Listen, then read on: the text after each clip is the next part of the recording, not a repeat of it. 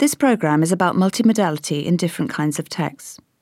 Multimodality means the use of different forms of communication or modes, such as words, images, layout, and sound, in a single text. So, an example would be a website, where we find pictures alongside words, and possibly videos and audio files as well. Or a page in an illustrated book. Or a film, where obviously we've lots of different sounds accompanying the visuals. All these texts, and actually probably all texts, are multimodal. I'm going to show you some of the ways in which different modes of communication can be used to create meanings in multimodal texts. We're surrounded by multimodal texts in all aspects of our lives.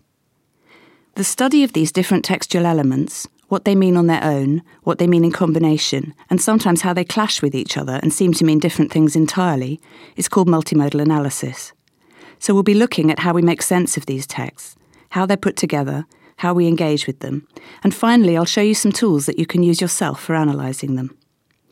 As teachers, whether in informal contexts or in educational settings, you all use multimodal texts, but perhaps you've never really thought about them in this light before. This programme will help you to identify and reflect upon the multimodal texts that you and your students use and produce, and how you can use multimodality with your students to interpret and design learning resources, including digital tools. Here's a page from a new version of a very old fairy tale. It's called Hansel and Gretel. Don't worry if you're not familiar with this particular fairy tale. If you just read the words, there's nothing particularly remarkable about it. It's a well trodden path into the story, and the forest, by the two hapless children, one of whom will eventually end up as almost witch dinner, unless fate or his sister dramatically intervenes. So far, so normal. But here's the facing page. Pause the podcast here and study the image. Can you spot any hints at the narrative to come that the illustrator is making? This is a very different text to the Darwin example. There's no obvious top left entry point and no clear reading path through it. If you're anything like me, your eye was probably drawn somewhere to the centre of the image first. The mode of image here, used as it is without any words, has different affordances and constraints the reader has to infer what's going on from the visual information alone, and visual design guides the reader. For example, in this image, the woman's gaze is central on the page and is directed downwards towards the children she's standing over. The focus of her gaze draws an imaginary line that directs the reader's attention to the main activity in the image, the children sleeping. Imaginary lines that show the direction of gaze or action are how processes are represented in two dimensional images and are referred to as vectors. Unlike the Darwin text we just studied, there are no words on this page, so the reader has to infer what is going on from the visual information alone, and there's plenty of information available to us. You could say quite legitimately that the picture shows us the same thing as the words on the facing page. You could a woman leaning over the still sleeping children, telling them to get out of bed. Except, of course, the picture is doing so much more than that. In terms of design, then, what is the author, or illustrator, of course, conveying to us, and how is this achieved? You could point to any or all of the following. The use of colour. There's a lot of black here, and it's used to link the pictorial elements.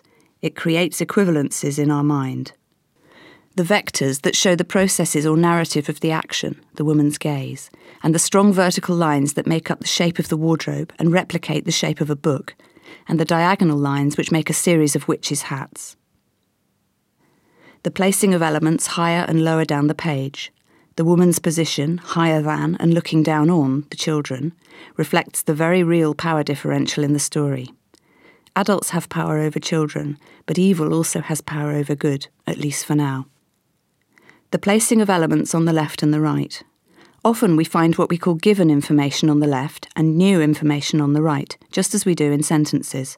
I'll say more about this later.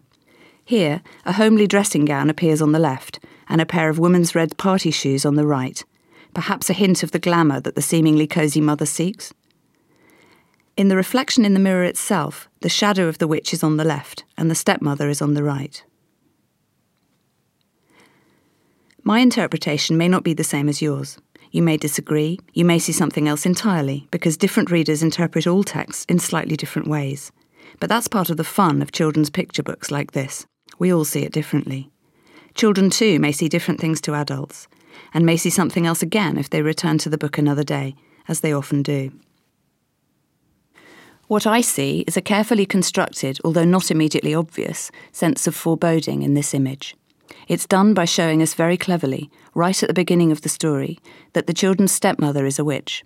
And I don't remember that being clear to me in other versions I used to read, and certainly not right at the beginning of the story. I don't think I need to spell this out, but I can see at least four witches' hats and a lot of dark colours and shapes repeated to reinforce it. And there's something about that wardrobe and the mirror. So, not only is the picture doing a different job to the words and doing it in a different way, it's actually telling part of the story. It's providing us with meaning, with information that the words are not. It's a narrative element, and if we ignore it or relegate this picture to the realms of pretty illustration, we miss out on a lot of information we're going to need, and which has been provided to us by the author or illustrator. In the case of this book, they're the same person, but of course it's not necessarily so. And it's true to say that the children who encounter these kinds of multimodal texts may produce their own in turn.